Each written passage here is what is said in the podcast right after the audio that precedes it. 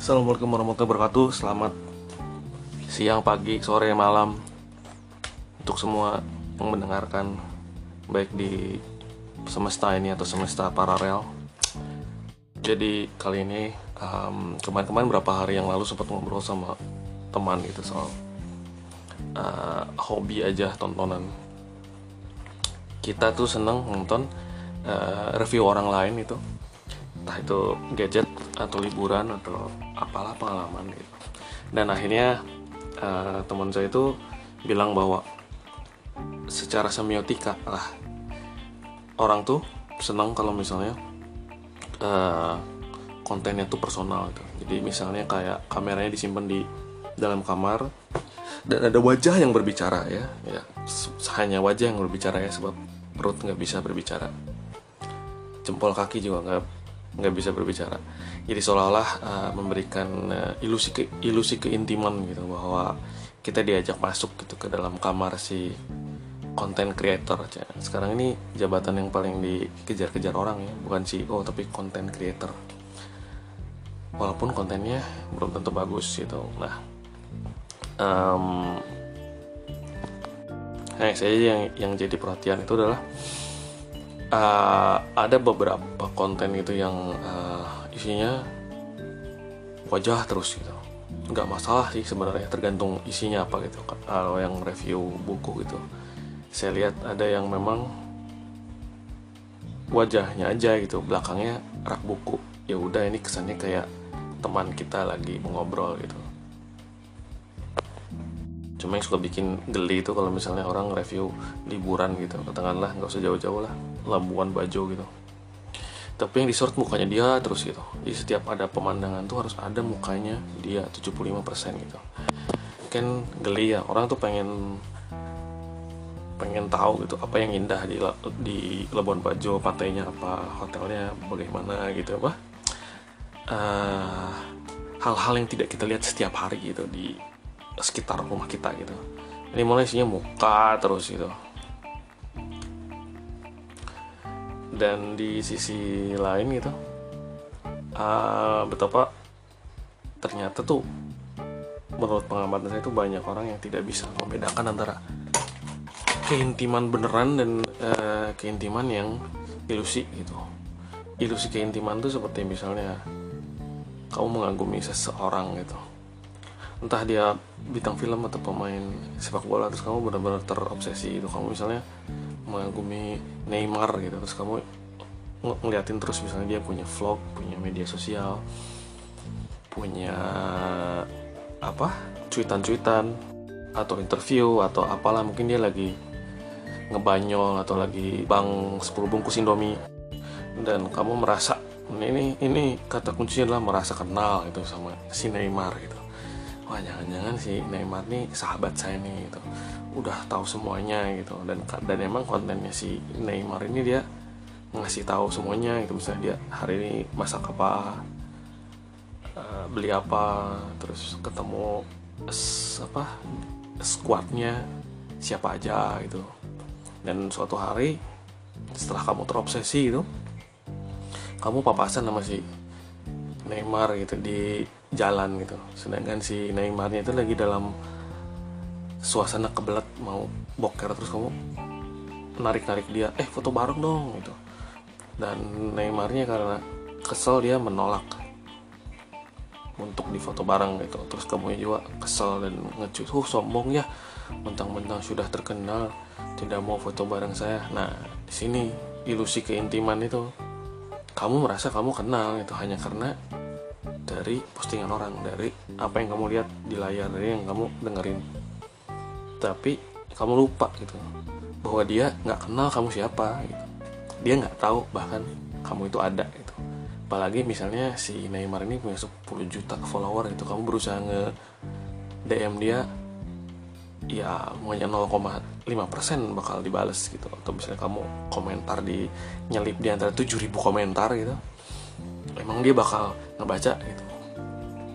Jadi ilusi kedekatan ini yang sebenarnya menggelikan juga sih gitu.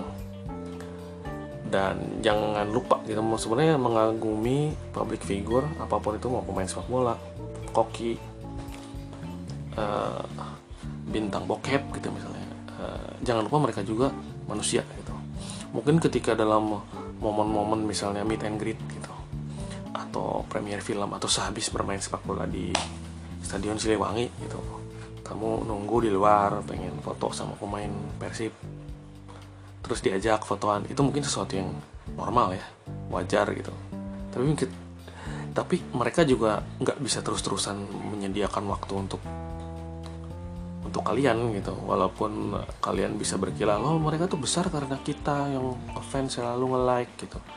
Betul tapi mereka juga manusia sama seperti kamu gitu kamu mau nggak 24 jam hidupnya hanya untuk melayani orang yang nggak kamu kenal gitu? Dan itu nggak berhenti berhenti gitu. Kebayang nggak sih capeknya gitu? Jadi harap harap bisa dari bahwa uh, apa yang kalian pikir sebagai intim itu dengan public figure itu nggak intim sebenarnya gitu. Karena sebenarnya nggak usah sekolah setinggi langit ya, untuk mengetahui bahwa kalau misalnya ingin dekat intim dengan seseorang entah di artis dokter atau hanya rakyat biasa itu ya nggak nggak cukup cuma sekedar apa ketemu dalam satu dimensi itu.